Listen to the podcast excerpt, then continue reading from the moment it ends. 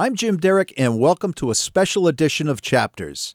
On today's program, we're going to explore this season of Hanukkah with the Rabbi Thomas Alpert. Tom will speak with us about the origins of Hanukkah, the meaning behind this sacred holiday, and the traditions that go along with its celebration. All that much more coming up next on Chapters.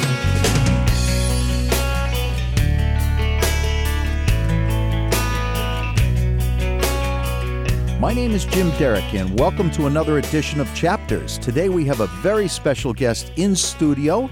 We have Rabbi Thomas Alpert, who is with us from Temple Etz Chaim. And I got that right. He's nodding to You me. You did. That's great. I feel good about that. Um, we are here to talk about the celebration of the season that we are in. Uh, we are in the season of Hanukkah. And this is the third night tonight? Tonight is the third night. Tonight is the third night. Fantastic. We have invited Rabbi Alpert here, who has been gracious to come down to the studio because uh, in the middle of the season, I, I thought it would be a perfect time for us to gain a deeper understanding, those of us that don't know, uh, about the traditions of Hanukkah, to learn about its uh, origins, and to learn about uh, the, great, the grand celebration of light that, that Hanukkah is. So thanks again for being here.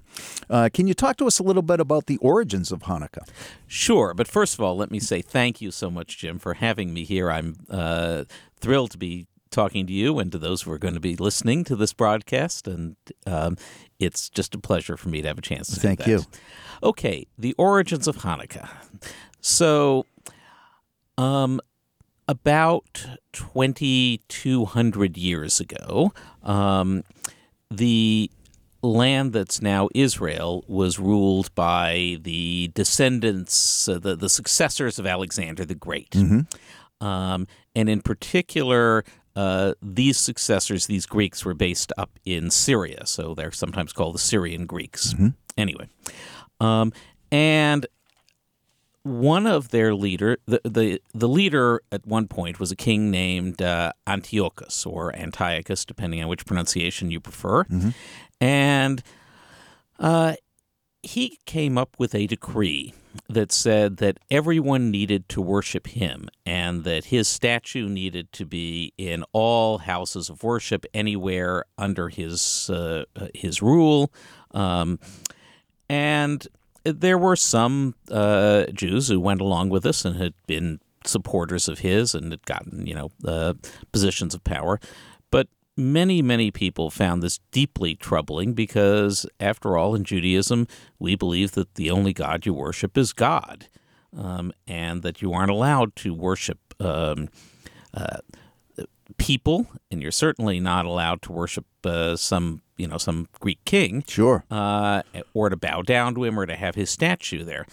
And so um, a priest uh, the, in the in the temple by the name of Mattathias uh, decided to take matters into his own hand and started to fight back, and his children uh, became his generals, and uh, in particular, uh, one by the name of Judah uh, turned out to be uh, an effective general, so effective that he was called Judah the Hammer, or in Hebrew, Judah Maccabee. Wow. Okay. And that's where the name Maccabee And that's where the comes from. Maccabees came Yes. from. Okay. Right. Interesting.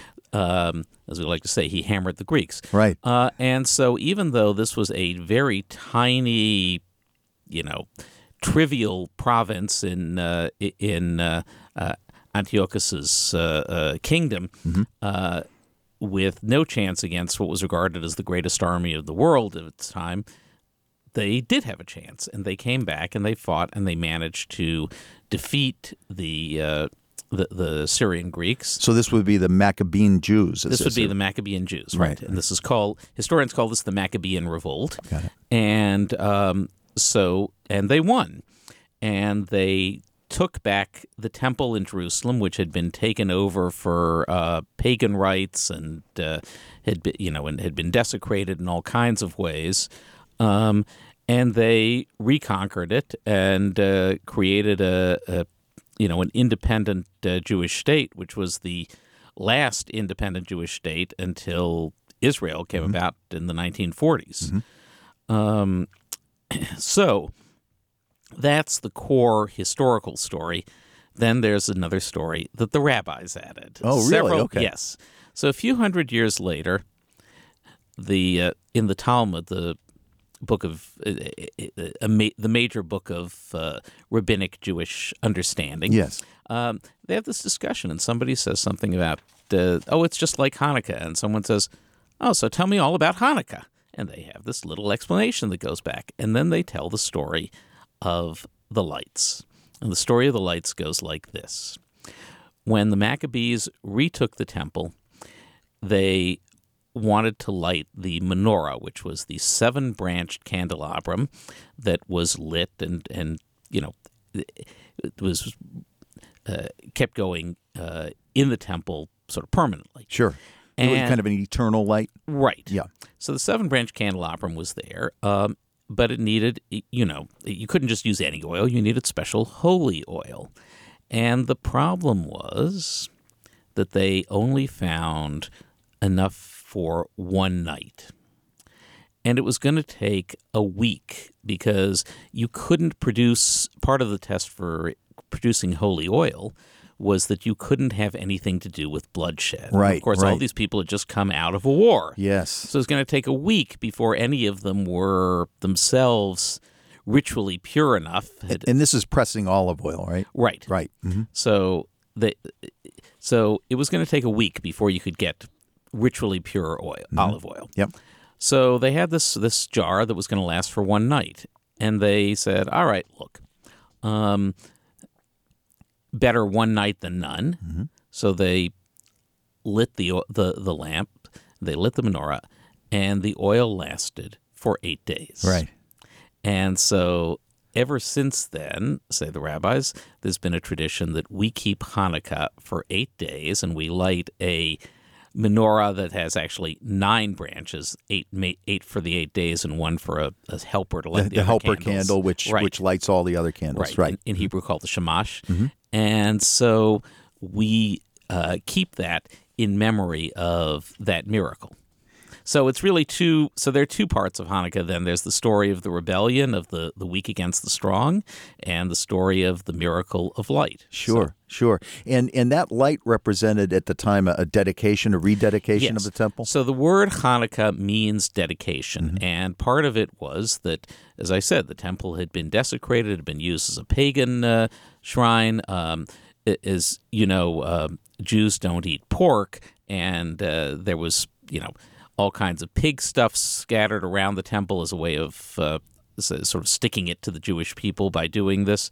So they had to clean all that up physically. They had to sort of uh, get it ready spiritually and to, to, to rededicate the temple to its purposes of worshiping God. Right, right. And so uh, Hanukkah is the, the festival of literally dedication, but in, in context, rededication. Sure, sure. I want to remind our listeners we are speaking with uh, Rabbi Tom Alpert. Uh, we are talking about uh, Hanukkah and learning about its origins and also celebrating with everybody out there that is celebrating Hanukkah. We want to wish you all a happy Hanukkah during this season.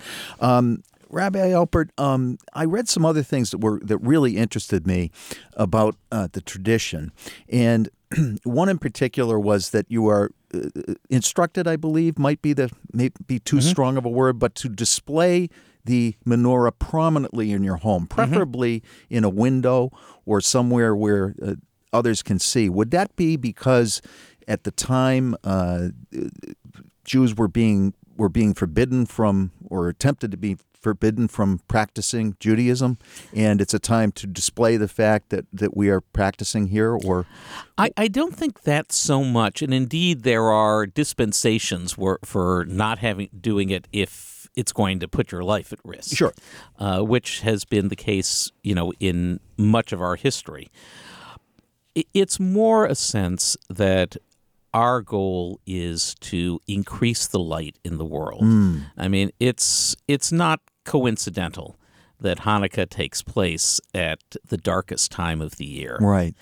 Right. I think I misspoke. Um, I, I think I was wondering about the origins of that. Were they were they when they maybe the first few Hanukkahs were celebrated? But but you're saying that it is bringing light into the world, Right. regardless. I th- That's I- the intent. That's exactly it. Right, Uh, right. Not. I'm not completely sure of the actual origins Okay, of this, yeah. but I. It's. It's. Uh, but the concept. I- think that. I think that concept of bringing light into the world probably was uh, there from the beginning. Right, right, right. What a great, uh, what a great thing. Now, some of the traditions of Hanukkah fascinated me, um, and that a a lot of it is driven around food, and, Yep. and there's a certain symbolism to that. Can you speak most to that? most Jewish holidays are driven around food. Awesome, fantastic. the, the there's a there's a joke uh, among the Jewish people that uh, uh, almost all Jewish holidays can be summarized with the following uh, three sentences: They tried to kill us, they failed. Let's eat. That's fantastic. We're we're believers in food. Great. but yes, there are traditions around food. So you remember we talked about the miracle of the oil. Yes. So the traditions around food are all centered around oil. And the idea is that you would eat foods that are cooked in oil. Now, this therefore makes it a popular holiday because I know very few people who don't like fried foods. Right. We leave aside doctors. And the uh, so uh, and there are two particular fried foods that are especially associated with Hanukkah from different regions of Europe where Jews moved to in Sure. Europe and, and the Mediterranean where Jews moved to after they were expelled from the land of Israel. In um, the southern regions, the regions really around the Mediterranean in, in uh, southern Europe and North Africa and, and the Middle East, um, the tradition was to make um, donuts, and specifically jelly donuts, called in Hebrew sufganiot. Sufganiyot. Yep. And uh, so those were, uh, and so if you if your tradition was from that part of the world, that was your Hanukkah memory. For Jews in Central and Eastern Europe, um, in December, there's not a lot of fresh anything going around. Right. Right. But there is one thing you tend to have in profusion, which were potatoes. Yes. Yes. So the tradition there became to make potato pancakes, called uh, in Yiddish latkes, and the uh, and so these latkes are you know potato pancakes uh, fried in oil uh, and uh, eaten. Uh, Traditionally, either with uh, jam or, or applesauce, and as we has become common here, uh, on the one hand, or if you didn't want sweets, with sour cream. Wonderful. Wonderful. Boy, I'm getting hungry thinking about it. Mm, they're And yummy. this- we, we just made some last night. Fantastic. and is this a nightly? Is there any? Is this a nightly uh, Tri- ritual? Well, the rich there is no official time for eating them, but on the other hand, if you have a chance to eat really yummy food and Right. you can do it for eight nights, very most people will do it for eight nights. I'm in. I am in. I am in. Um, another question that comes up a lot uh, from those of us that are uninformed is why the holiday moves, ah, and why doesn't it? Why isn't it just the 25th? so here's the answer. Uh, you remember the theory of relativity that I do. everything connects to everything else? Yes. Well, it's relative. It doesn't move from our perspective. Right. Right. That is to say, uh, Judaism has a basically a lunar calendar, and uh, each month starts with a new moon, and it goes to the next new moon, and we fix the. We, we connect up the, the lunar and the solar calendars by adding a leap month every so many years to, to keep us in sync. So our fall holidays are in the fall and our winter holidays are in the winter and the like. Um, so there's a range that the the holiday can fall in compared to the secular calendar, Right, right. which is a solar calendar. right. The months really are arbitrary; they're not connected to the moon. Um, so the so Hanukkah falls on the starts on the 25th of the month Hebrew month of Kislev Right. and that turns out to be sometime between late November and late December, and it varies anywhere within that month depending on how the two calendars are in sync. Sure, sure.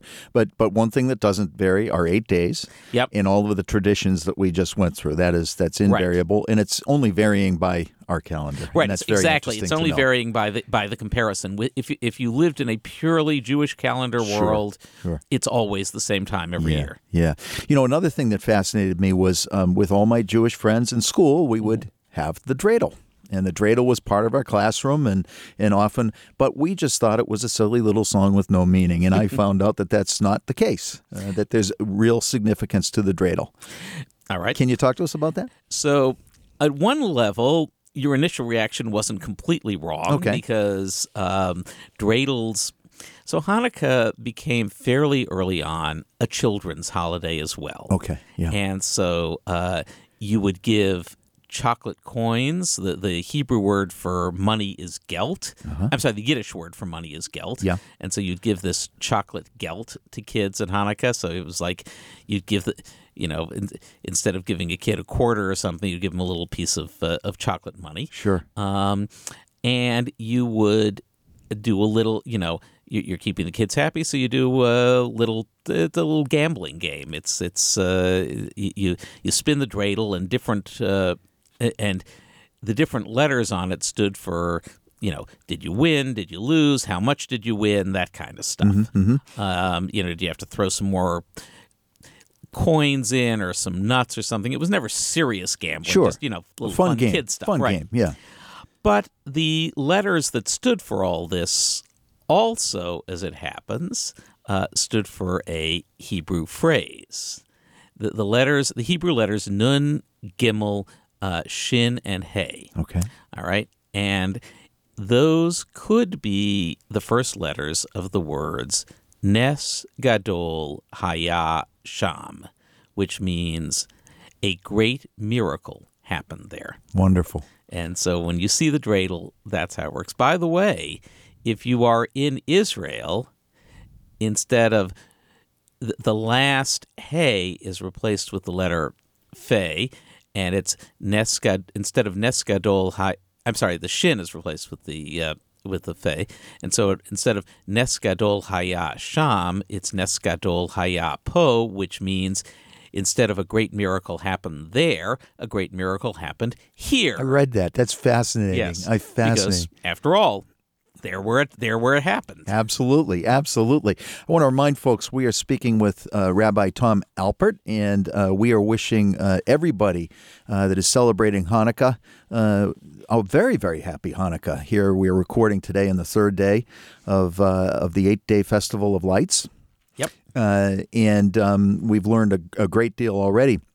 A couple of other things that I was always interested in as a young man, I, as a very, very young man, I was always jealous because there was gift giving on eight days. And I thought, my goodness, how can that possibly be that we're not converting to Judaism? Because I want a lot of presents. Um, so I, I'm just interested about the symbolism of giving gifts. I, I, I read some, uh, I'm sure there's traditions that are all over the map, but I read that there's uh, particular um, significance in in that uh, in gift giving, and that they're not always enormous gifts. And Right. can you talk to us a little bit about that tradition? You know, it's sort of funny. Um, as I said, if you went to Europe a couple of hundred years ago, it was a little kid. The gifts were all little kid things. Sure. When you got to be, and they were very small gifts. And when you got to be older, like you had outgrown that. Oh, I don't need that. I'm I'm not a baby anymore. Then you get to America, and there's this other holiday just around the same time as Hanukkah that's also associated with gifts that all of us ran into. Right, right. And so the and so as we Jews were looking at it, our actually major our major gift giving holiday was not Hanukkah. Interesting. Our major gift giving holiday was Purim, which is uh, in the late winter, um, and is about the book, tells the story of the book of Esther in the Bible. All right. Um, and there's a tradition of, of bringing uh, gift baskets to people. And it's actually mentioned in the book of Esther that you're supposed to bring gifts on Purim. So that was actually the bigger one. But as I said, there was this Christmas thing, and and there was a kind of sense of, hey, you know, our kids are jealous of all this Christmas stuff. Sure, sure. So we're going to do we're going to take the gifts around Hanukkah and we're going to sort of blow it up a little bit. And it had always been a tradition of giving gifts for all eight nights. So now it became not just little kid gifts, but real gifts. Sure. And then, of course, like everything else, things went a little overboard and it got it became way too much for a lot of people and so we started to rethink we still like the idea of giving gifts on each night but instead of maybe always getting you know spending you're spending everybody into the poorhouse for a bunch of things that nobody needs none of my, no parent here will understand what i'm talking about. Sounds about awfully familiar.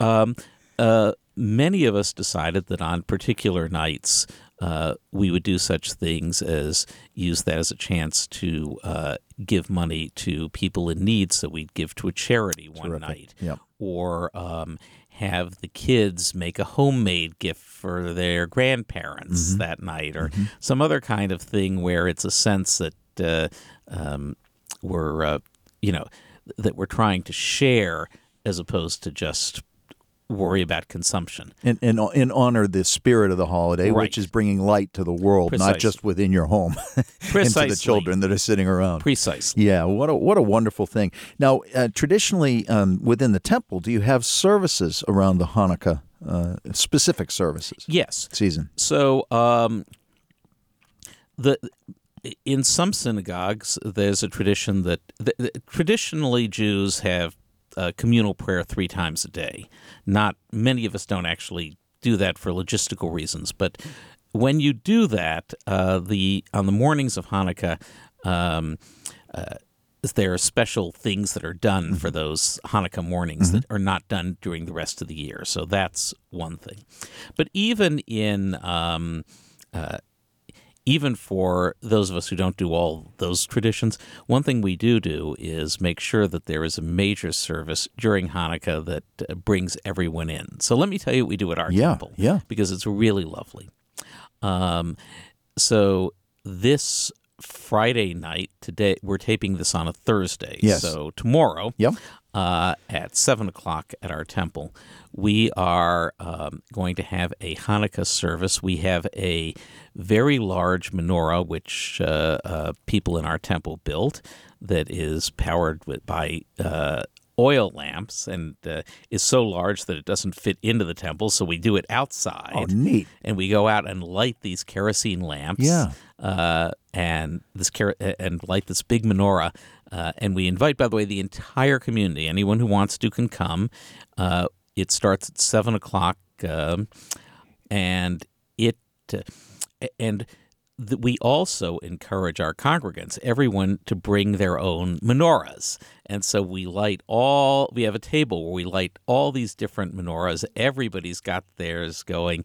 It uh, it's just lovely. That's wonderful, and, and and that literally is lighting up the world. And that literally is lighting up the Yeah, world. Be yeah. very careful; it's safe. But yeah, we, very good. Very Uh, good. and and afterwards we have great latkes for people to Oh, eat fantastic. and sufganiyot, the the jelly donuts. So uh, it's really a special night, and it's a service very focused on families. It's a very uh, accessible uh, service. Well, I'd really like to highlight this, Tom, because this will be airing. Uh, this is when it's airing is Friday, so that will be this evening. Yep. And the time will be The time will be seven o'clock. seven o'clock, and the address is nine hundred Washington Street in Franklin. 900 Washington Street. It's a wonderful place. I, I, I was just there for dinner, um, and uh, it's out in the woods and on Yep. the uh, on the woody part of town. Uh, so uh, I can just imagine, and I, I'm going to try to get there tomorrow evening with my Great. son. So I hope I'll see others in the community there, and uh, join our uh, join the, the the folks over at the Great Temple for their uh, menorah lighting. Um, interestingly to me, Tom, I found uh, in my research, and please correct me if I'm wrong. God knows I just started researching yesterday. You're doing a great job. Thank you. Um, but it's interesting to me that this is not your highest holy day Correct. or days, I should Correct. say. Season. Correct. Um, Hanukkah is um, the technical term is it's a minor holiday. Uh, and that term is fairly accurate. It is significant. I don't think uh, th- that I want to suggest that it doesn't matter, but it certainly uh, does not take the place in Jewish thought that the High Holy Days, Rosh Hashanah and Yom Kippur, which take place in the fall, or Passover, um, which takes place in the spring, uh, uh, occupy. Those are those are our biggest days, Right. um, and of course, every Sabbath, every Shabbat, in, se- in a sense, is our biggest day. So Hanukkah matters, uh, but it's not the Jewish Christmas. There is no Jewish Christmas. By definition. Right. Yes. Precisely. Yeah. Yeah. Well, that's that's uh, it, it's very very interesting. Nonetheless, it's a joyous time of year. It is. It is um, uh, taking place at what uh, by the calendar is the darkest time of the year. Yep. It's bringing light out into the community, and um, uh, once again, I hope people will join us uh, over at the temple to, uh, tonight at seven o'clock. Yes, tonight at 7. And let me tell one little story Please. about Hanukkah. Um, so, as I mentioned, we light uh, eight candles. Yes. But we don't do light eight candles every night. Right. The first night we light one, and the second night we light two, and so on until we get up to eight. Well, there was a debate that uh, is recorded among rabbis. What's the right way to light candles? Should we light them from one to eight or eight down to one? Um, and they went and made arguments back and forth. And the clinching argument for lighting them from one to eight was in matters of holiness, we always increase.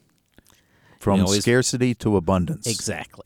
So we want to increase holiness. And my hope for all of our listeners this Hanukkah is that the holiness that we feel in our world and the holiness that we bring to our world will increase every single day.